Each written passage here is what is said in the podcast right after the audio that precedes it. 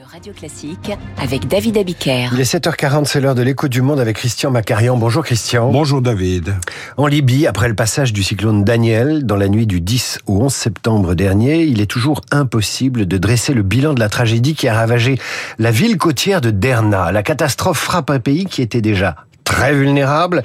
Pourquoi la Libye est-elle si désorganisée face à ce, cette catastrophe? Il est tombé sur Derna, une ville de 100 000 habitants située à l'est de Benghazi, 400 mm de pluie en quelques heures seulement, soit une année et demie de précipitation. Deux barrages ont cédé sous le déluge en créant une vague d'eau et de boue inarrêtable de plusieurs mètres de haut. Douze ponts arrachés, des dizaines de meubles, pardon, d'immeubles balayés, des cadavres à perte de vue qui ont fini la plupart du temps dans la Méditerranée. On parle maintenant de dix mille disparus et d'un nombre de morts énorme, dit la Croix-Rouge. Alors, est-ce que l'aide internationale pourra être, pourra être apportée sur place, contrairement au Maroc, ou fait-elle l'objet d'un tri sélectif? La France est la bienvenue en Libye.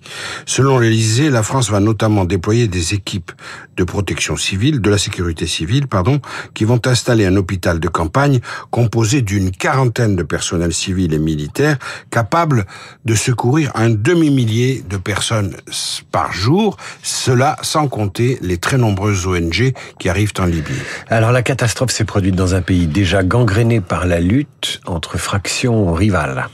Oui, car il n'y a pas un, mais deux malheurs libyens. L'impact de la catastrophe naturelle est très fortement aggravé par l'état réel du pays, ravagé par les divisions politiques et par les rivalités des groupes armés qui tirent profit de l'effondrement de l'état central depuis 2011 et l'élimination de Kadhafi. Les factions ont fait main basse, elles ne manquent pas d'argent, sur les réserves pétrolières surabondantes de la Libye. Alors d'un côté, on trouve le gouvernement de Tripoli, avec à sa tête le premier ministre Abdelhamid Dbeiba, la seule autorité reconnue par l'ONU depuis mars 2021. Dbeiba a assis son pouvoir sur un restant de structure étatique, mais aussi car il provient de la sphère des frères musulmans, sur des milices islamistes qui font la loi. Le pouvoir d'un côté et un autre pouvoir de l'autre côté. À Benghazi, l'autre pouvoir, à Benghazi, la ville rebelle, règne un seigneur de guerre, un ancien général de Kadhafi qui s'est autoproclamé maréchal, le maréchal Khalifa Haftar, qui dispose d'une force armée assez solide. Haftar a tenté de s'emparer de Tripoli, mais il a échoué en 2019 et en 2020. Depuis, il a nettement revu ses ambitions à la baisse, mais il reste maître de l'Est du pays. Et le problème, c'est que chacun de ces deux camps, de ces deux pouvoirs, s'est trouvé des alliés extérieurs. Oui, la Turquie est très présente à l'Ouest et soutient Abdelhamid Dbeiba.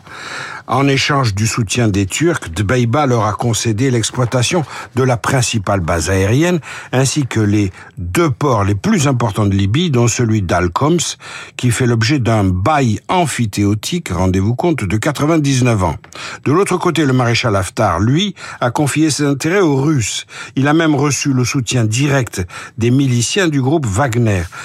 Or, en 2018, c'est avec des armes et des supplétifs russes qu'Haftar a repris aux djihadistes justement la ville martyre aujourd'hui de Derna.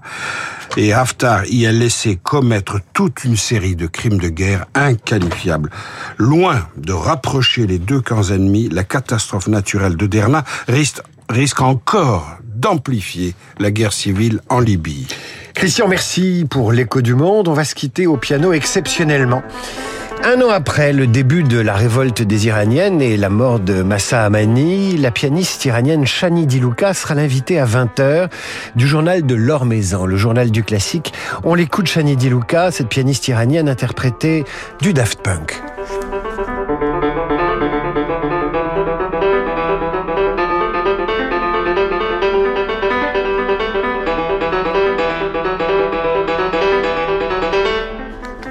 À suivre, le journal imprévisible.